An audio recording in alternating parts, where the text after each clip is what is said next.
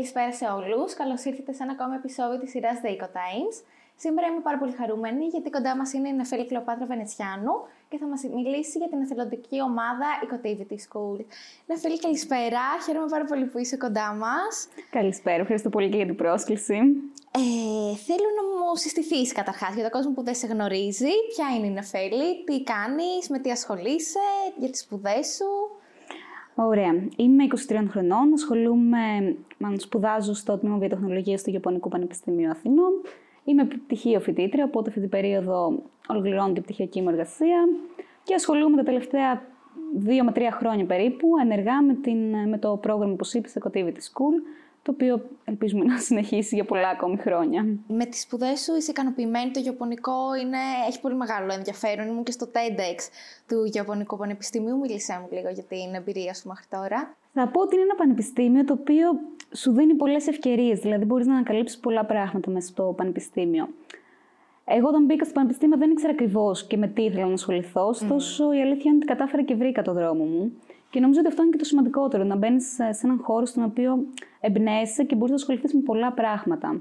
Οπότε θεωρώ ότι είναι μια καλή επιλογή εν τέλει. Δεν ήξερες δηλαδή από την αρχή τι ήθελες να κάνεις ε, μετά τις σπουδές σου; Όχι, δεν ήξερα καν τι ήθελα να σπουδάσω όταν μπήκα.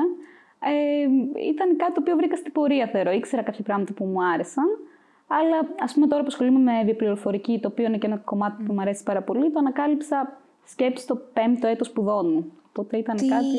Τι είναι αυτό, για μίλησέ μας λίγο. Είναι η ανάλυση διαφόρων δεδομένων, να το πω έτσι με ένα πιο γενικό κομμάτι, τουλάχιστον αυτό που ασχολούμαι έντονα εγώ και στην πτυχιακή μου, ανάλυση δεδομένων και χρησιμοποιείς κάποια εργαλεία που είναι κυρίως σε υπολογιστή, προκειμένου να το αναλύσεις με έναν πιο γρήγορο και εύκολο τρόπο. Mm, Οπότε δεν έχει τόσο το πειραματικό κομμάτι πούμε, του εργαστηρίου, αλλά έχει κυρίως το κομμάτι του υπολογιστή και του προγραμματισμού. Πιστεύεις ότι περισσότερα εφόδια σου έχει δώσει το θεωρητικό κομμάτι ή το κομμάτι της πρακτικής με τα εργαστήρια ε, κλπ. Θεωρώ ότι σίγουρα αν δεν έχεις το θεωρητικό υπόβαθρο είναι δύσκολο να ασχοληθείς και στην πράξη με κάτι. Αλλά το σημαντικότερο είναι το να έχεις την πρακτική εξάσκηση. Διαφορετικά είναι δύσκολο το να ανακαλύψεις τι σου αρέσει και πόσο πολύ σου αρέσει. Mm. Ωραία, οπότε με το Ecotivity School, ε, πώς άρχισε η συνεργασία σας; Το Ecotivity School λοιπόν το δημιουργήσαμε το 2018, όπου είχα εκπροσωπήσει την ομάδα θελοντισμού του Ιαπωνικού Πανεπιστημίου Αθηνών ε, στο NCG Forum, το οποίο έγινε στην ε, Γαλλία. Κληθήκαμε λοιπόν και πήγαμε εκεί ε, δύο εκπρόσωποι της ομάδας τον Οκτώβριο του 2018. Εδώ να αναφέρω ότι το NCG βγαίνει από τα αρχικά NAND Creative Generations. Το οποίο λοιπόν, όπως καταλαβαίνουμε, επειδή έχει μέσα στο Creative, έχει σαν στόχο να φέρει κοντά νέους από όλη την Ευρώπη, οι οποίοι κάνουν κάτι καινοτόμο και δημιουργικό στις ε, πόλεις τους, στις χώρες τους. Την τελευταία ημέρα του συγκεκριμένου φόρουμ είχαμε τη δυνατότητα να συνεργαστούμε με τις υπόλοιπες ομάδες και να συνδημιουργήσουμε κάποιο project. Και έτσι γεννήθηκε η ιδέα του Ecotivity School παρέα με την Γαλλία, τη Ρωσία και την Αγγλία.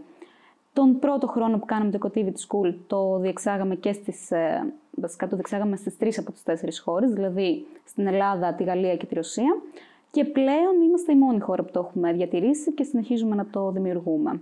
Και τι ακριβώς κάνετε; Η βασική του δράση είναι ένα θερινό σχολείο, πενθήμερο θερινό σχολείο, το οποίο διεξάγουμε συνήθως κάθε Ιούλιο, τέλη Ιουλίου, ε, και περιλαμβάνει ε, ομιλίες, workshop και διάφορα activities, τα οποία έχουν σαν στόχο την ενημέρωση με έναν πολύ ορθό ε, τρόπο, ώστε να είναι πλήρης η ενημέρωση των νέων, ε, την ευαισθητοποίηση και την δραστηριοποίηση του κοινού που μας παρακολουθεί πάνω σε θέματα βιωσιμότητας και οικολογίας. Ωραία, οπότε κάποιος που συμμετέχει στο Summer School, τι ακριβώς κάνει, τι, μπορεί, τι εφόδια μπορεί να ε, έχει στο τέλος της δράσης και της συμμετοχής του; Σίγουρα θα λάβει πάρα πολλές γνώσεις και πάρα πολλές εμπειρίες από την όλη συμμετοχή του, κυρίως στο κομμάτι της περιβαλλοντικής βιωσιμότητας και της ε, αηφόρου ανάπτυξης, που είναι και βασικός μας στόχος.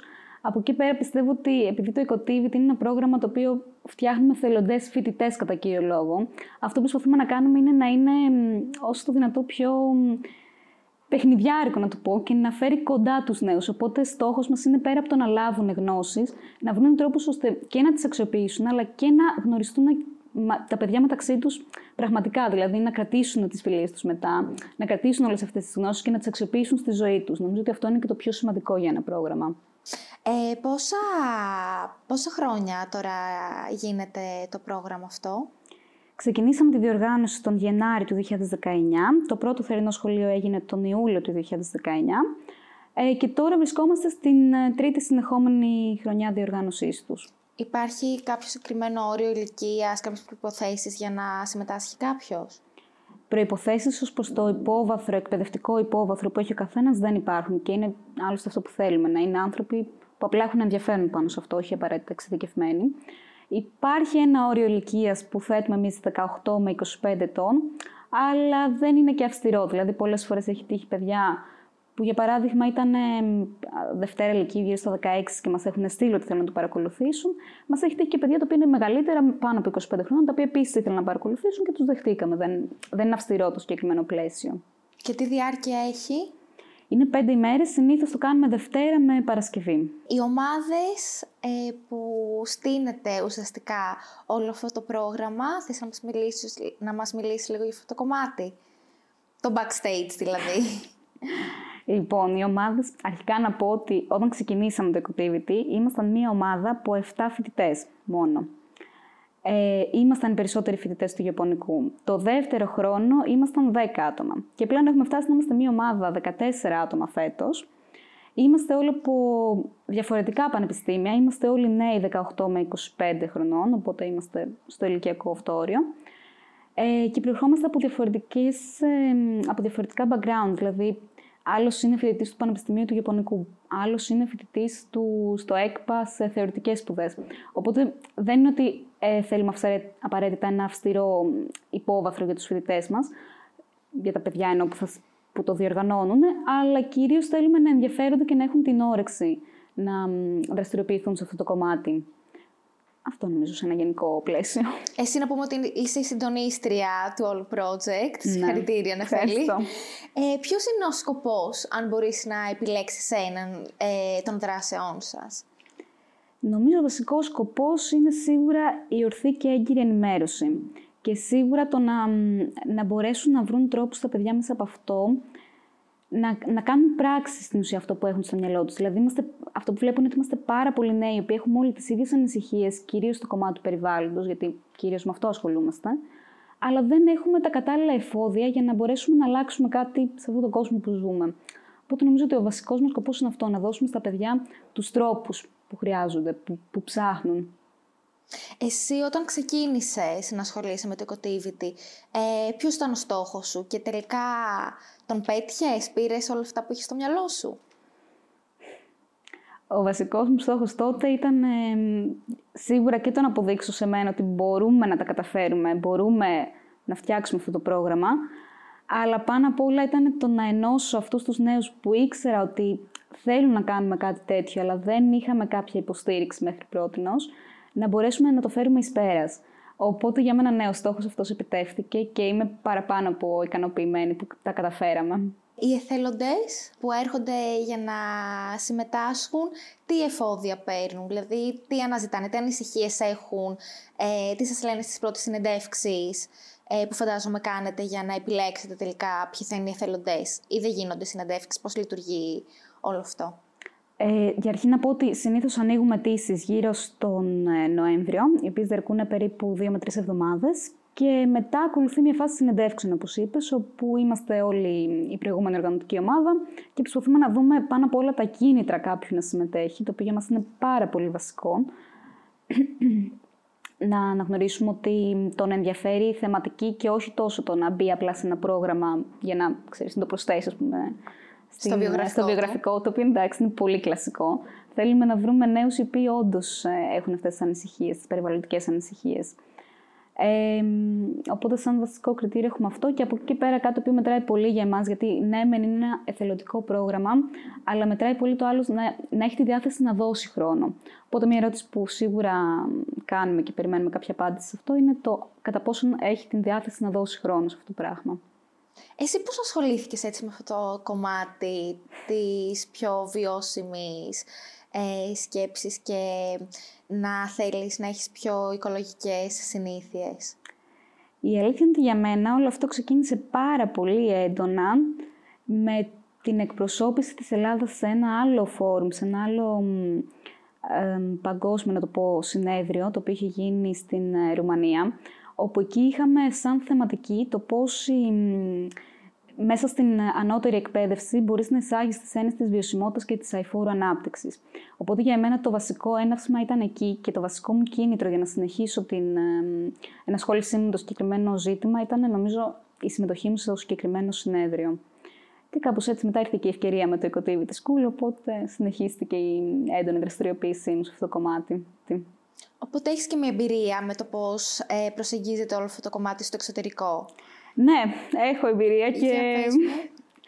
Η αλήθεια είναι ότι είμαι λίγο απογοητευμένη με τα ελληνικά δεδομένα, αλλά δεν είμαι από τους νέους που απογοητεύομαι και θα σταματήσω, που θα μείνω εκεί. Είμαι από τους νέους που προσπαθώ να αλλάξω κάτι. Οπότε αποκόμισα πάρα πολλά πράγματα και επειδή δεν είναι το μόνο συνέδριο που έχω συμμετάσχει, έχω, έχω λάβει μέρος και σε άλλα. Έχω πάρει πάρα πολλές γνώσεις, τις οποίες προσπαθώ λίγο-λίγο να τις φέρω στα ελληνικά δεδομένα. Γιατί ξέρεις, ένα κακό που κάνουμε είναι ότι πολλές φορές βλέπουμε πράγματα απ' έξω και προσπαθούμε έτσι ακριβώς όπως τα είδαμε να τα φέρουμε στα ελληνικά δεδομένα.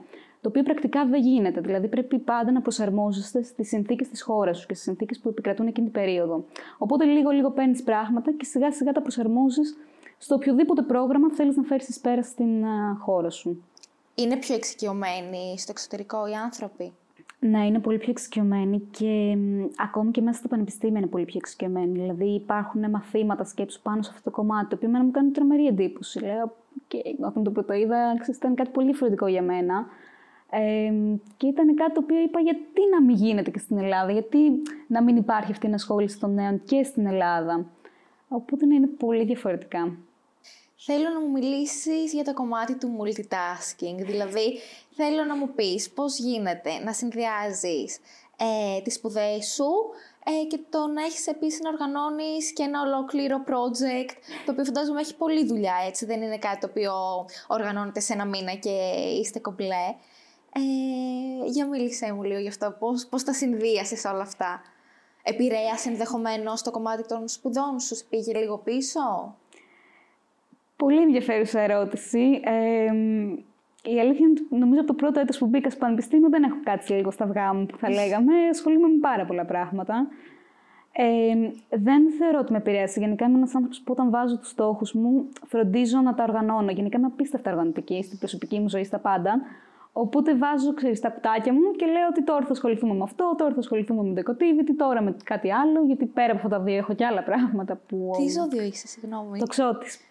Τέλεια, δικιά μου είσαι. Ιδιωτεράκι, οπότε σε νιώθω. Τέλεια. Οπότε πρόγραμμα, πρόγραμμα, πρόγραμμα. Αυτή είναι ναι, η λύση. Ναι. Και προσπαθώ μέσα σε όλα να έχω και μια καλή προσωπική ζωή για να βάλω λίγο και τους φίλους μου, τις παρέες μου, την οικογένειά μου. Είναι και αυτό.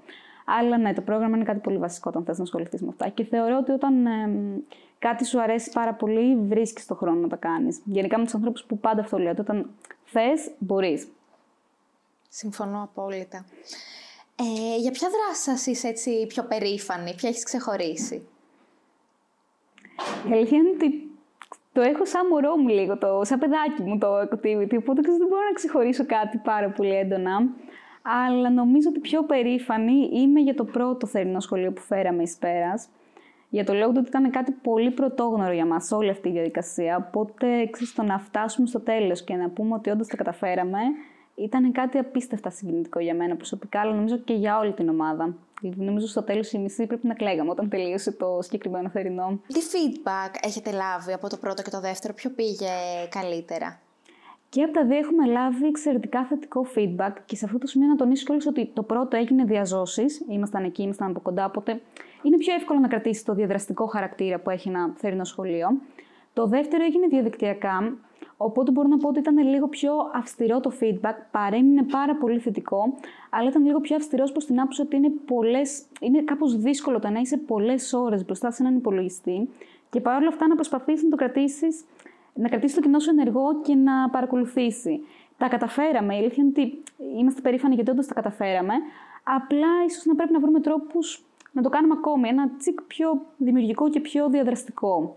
Ε, οπότε θεωρώ ότι σε ένα γενικό πλαίσιο σίγουρα έχουμε λάβει πολύ θετική ανταπόκριση και πολύ θετικό feedback, αλλά πάντα υπάρχουν περιθώρια βελτίωσης. Το 2020 που αναγκαστήκατε να το κάνετε διαδικτυακά, αντιμετωπίσατε κάποιες δυσκολίες, κάποια εμπόδια, τι χρειάστηκε να αλλάξετε για να έχετε ένα παρόμοιο αποτέλεσμα με, το, με αυτό της live παρουσίας του κοινού; Για αρχή να πω ότι δυσκολίες υπήρχαν πάντα, είτε το κάναμε διαδικτυακά είτε διαζώσεις. Από την πρώτη μέρα υπήρχαν δυσκολίες.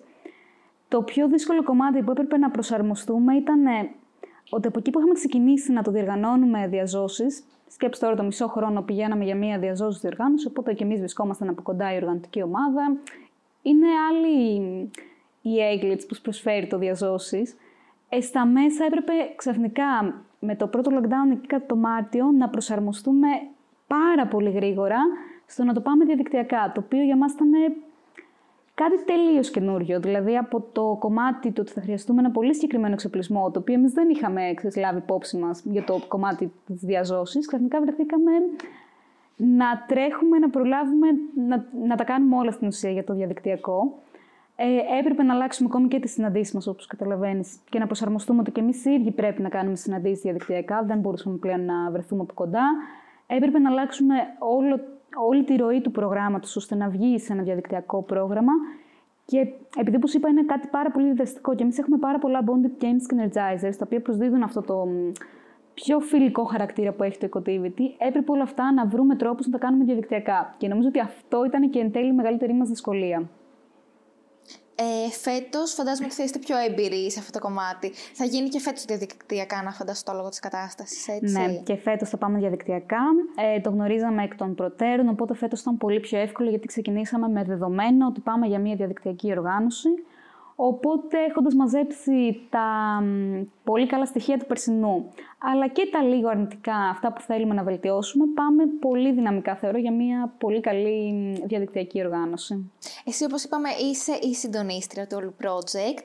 Ε, οι ομάδες που είναι κάτω από εσένα, αν μπορούμε να το θέσουμε έτσι; Ναι, ένα χαρακτηριστικό νομίζω του Ecotivity είναι ότι προσπαθούμε να είμαστε όλοι εισάξει. Δεν έχουμε πολύ αυτόν τον έντονο διαχωρισμό που θα βρει για παράδειγμα σε εταιρείες ή σε άλλες ομάδες.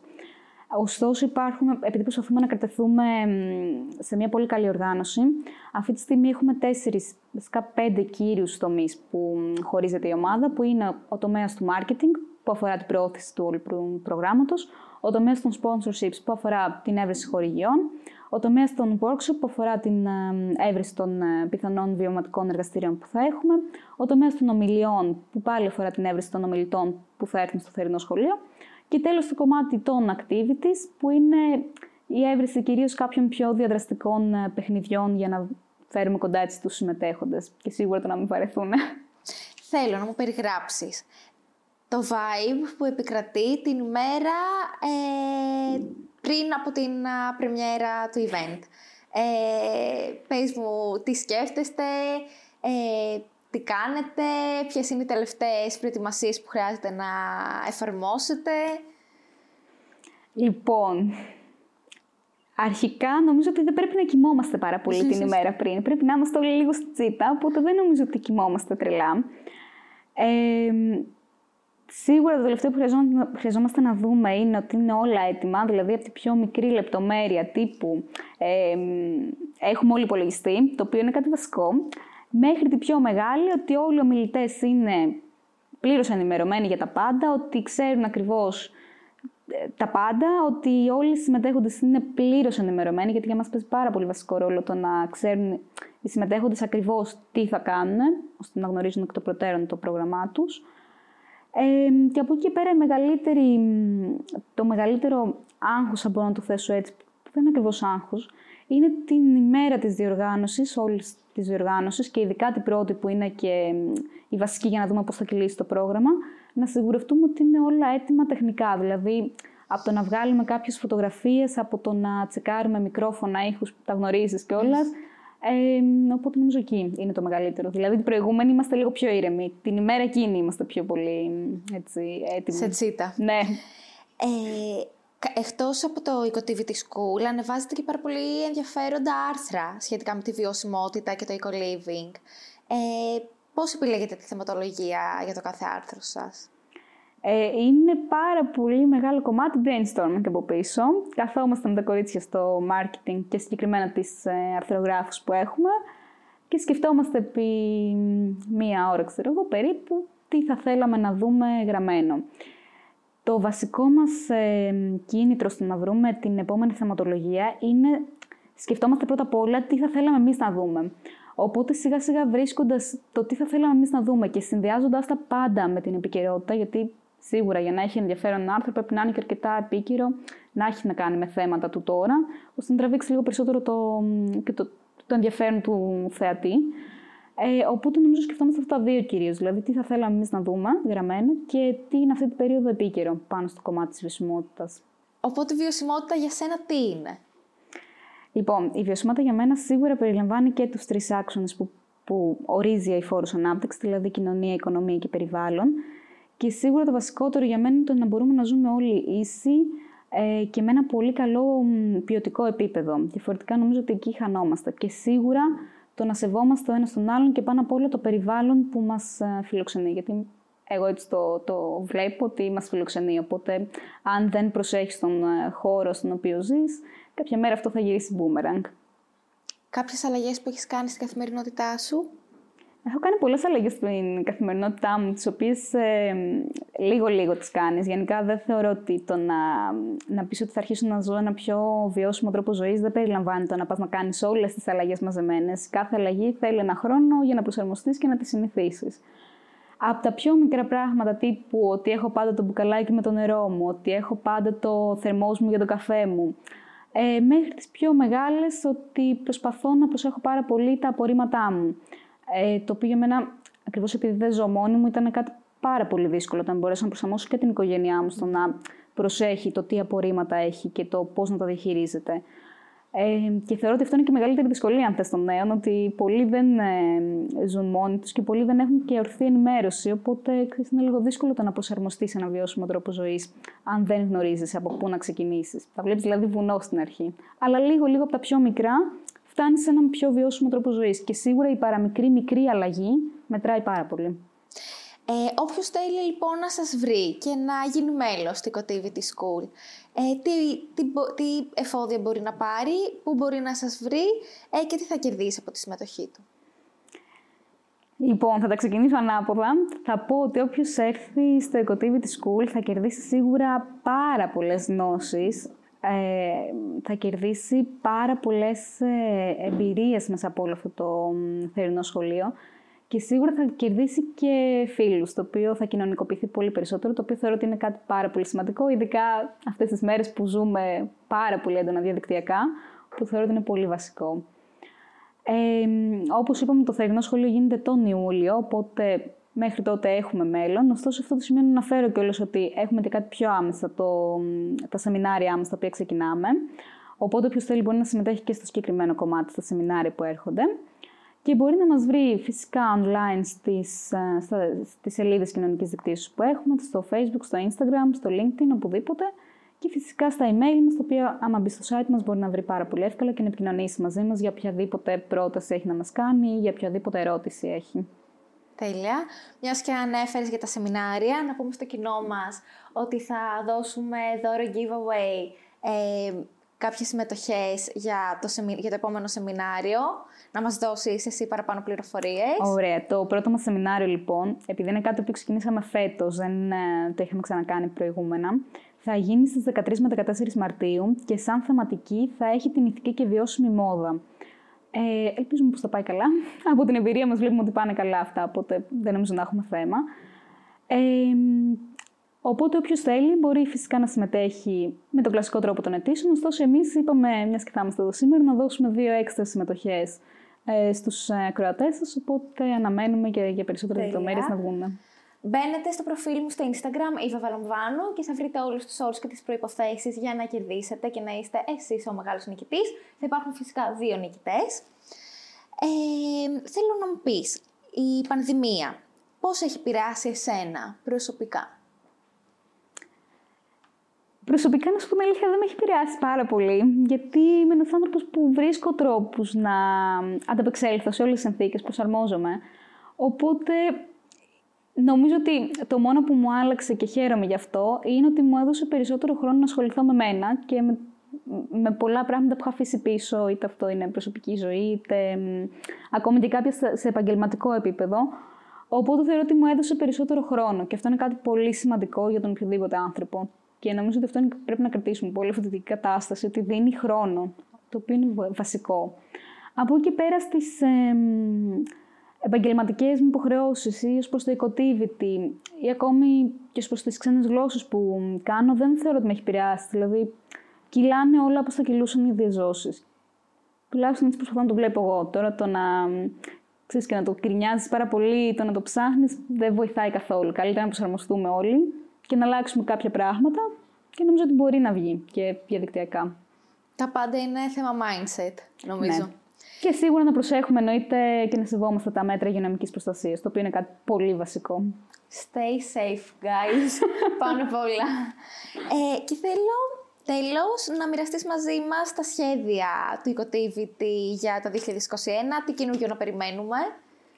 Σίγουρα να περιμένετε, όπως είπαμε, και την έναρξη των σεμιναρίων μας, τα οποία έρχονται. Γενικά είμαστε σε μία περίοδο ανανέωσης, οπότε έρχονται πολλές αλλαγές ε, ακόμη και σε κάποια εικαστικά θέματα, να το θέσω έτσι, γραφιστικά. Ε, και νομίζω ότι έχετε και ένα πολύ δυνατό θερινό σχολείο φέτος. Οπότε έχουμε κάποιες εκπληξούλες και σε αυτό το κομμάτι. Από εκεί πέρα στα μελλοντικά σχέδια του Ecotivity είναι σίγουρα αυτό που θέλαμε και από την πρώτη χρονιά, να παραμείνει ε, γερό, να παραμείνει έτσι σταθερός ε, θεσμός και να συνεχίσουμε όλοι αυτοί οι νέοι που πραγματικά το κάνουμε αυτό γιατί αγαπάμε αυτό που κάνουμε, να συνεχίσουμε να ασχολούμαστε με αυτό. Πραγματικά φαίνεται ότι τα αγαπάτε πάρα πάρα πολύ. Σας εύχομαι τα καλύτερα. Καλή επιτυχία και στα σεμινάρια και στο Ecotivity School το καλοκαίρι. Θα πάει τέλεια, είμαι σίγουρη. Σε ευχαριστώ πάρα πολύ που ήσουν και εδώ εγώ ευχαριστώ πάρα πολύ. Ελπίζω να μεταδώσαμε όλη αυτή την αγάπη και να σας στείλουν ε, οι ακροατές μας για να συμμετάσχουν και εκείνοι. Ευχαριστούμε και όλους εσάς που ήσασταν μαζί μας σήμερα. Πολλά φιλιά, stay safe μέχρι το επόμενο. Bye! thank you